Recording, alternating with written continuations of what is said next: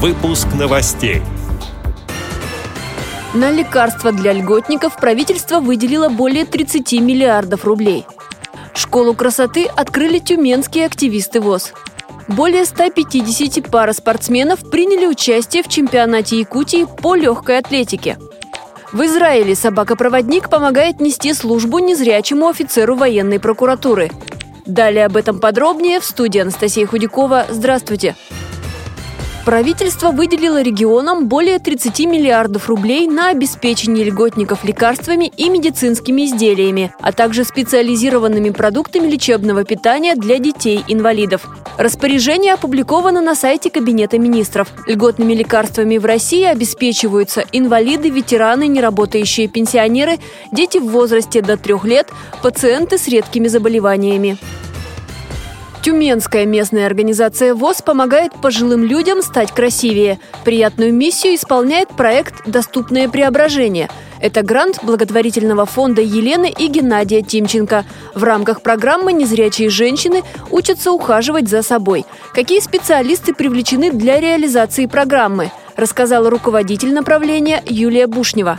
Первый специалист – это стилист Ирина Аверина, достаточно известная девушка в нашем городе. Она неоднократно участвовала во многих фестивалях. Она была капитаном стилистов и имиджмейкеров во всероссийском конкурсе «Фестиваль невест». Второй специалист у нас выполняет функции косметолога. Она учит правильно ухаживать за лицом, эффективно выбирать правильные маски, кремы. А третий специалист у нас визажист. Это член нашей нашей организации Ирина Алиева. Ирина обладает такой методикой специальной, с помощью которой а, женщина может, к примеру, накрасить себе глаза, накрасить губы помадой и так далее.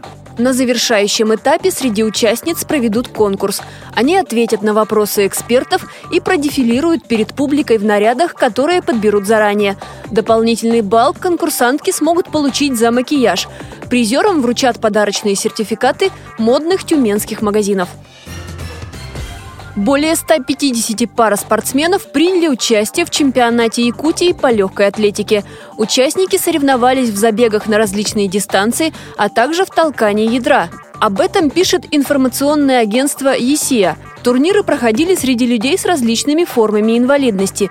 Чемпионат стал подготовительным этапом к отборочным состязаниям на седьмые спортивные игры народов Якутии.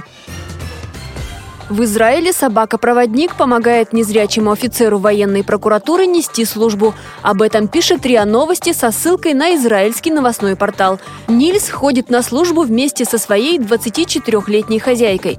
Девушка не видит с рождения, но это не помешало ей с отличием окончить юридический факультет, а затем пойти служить в армию обороны Израиля.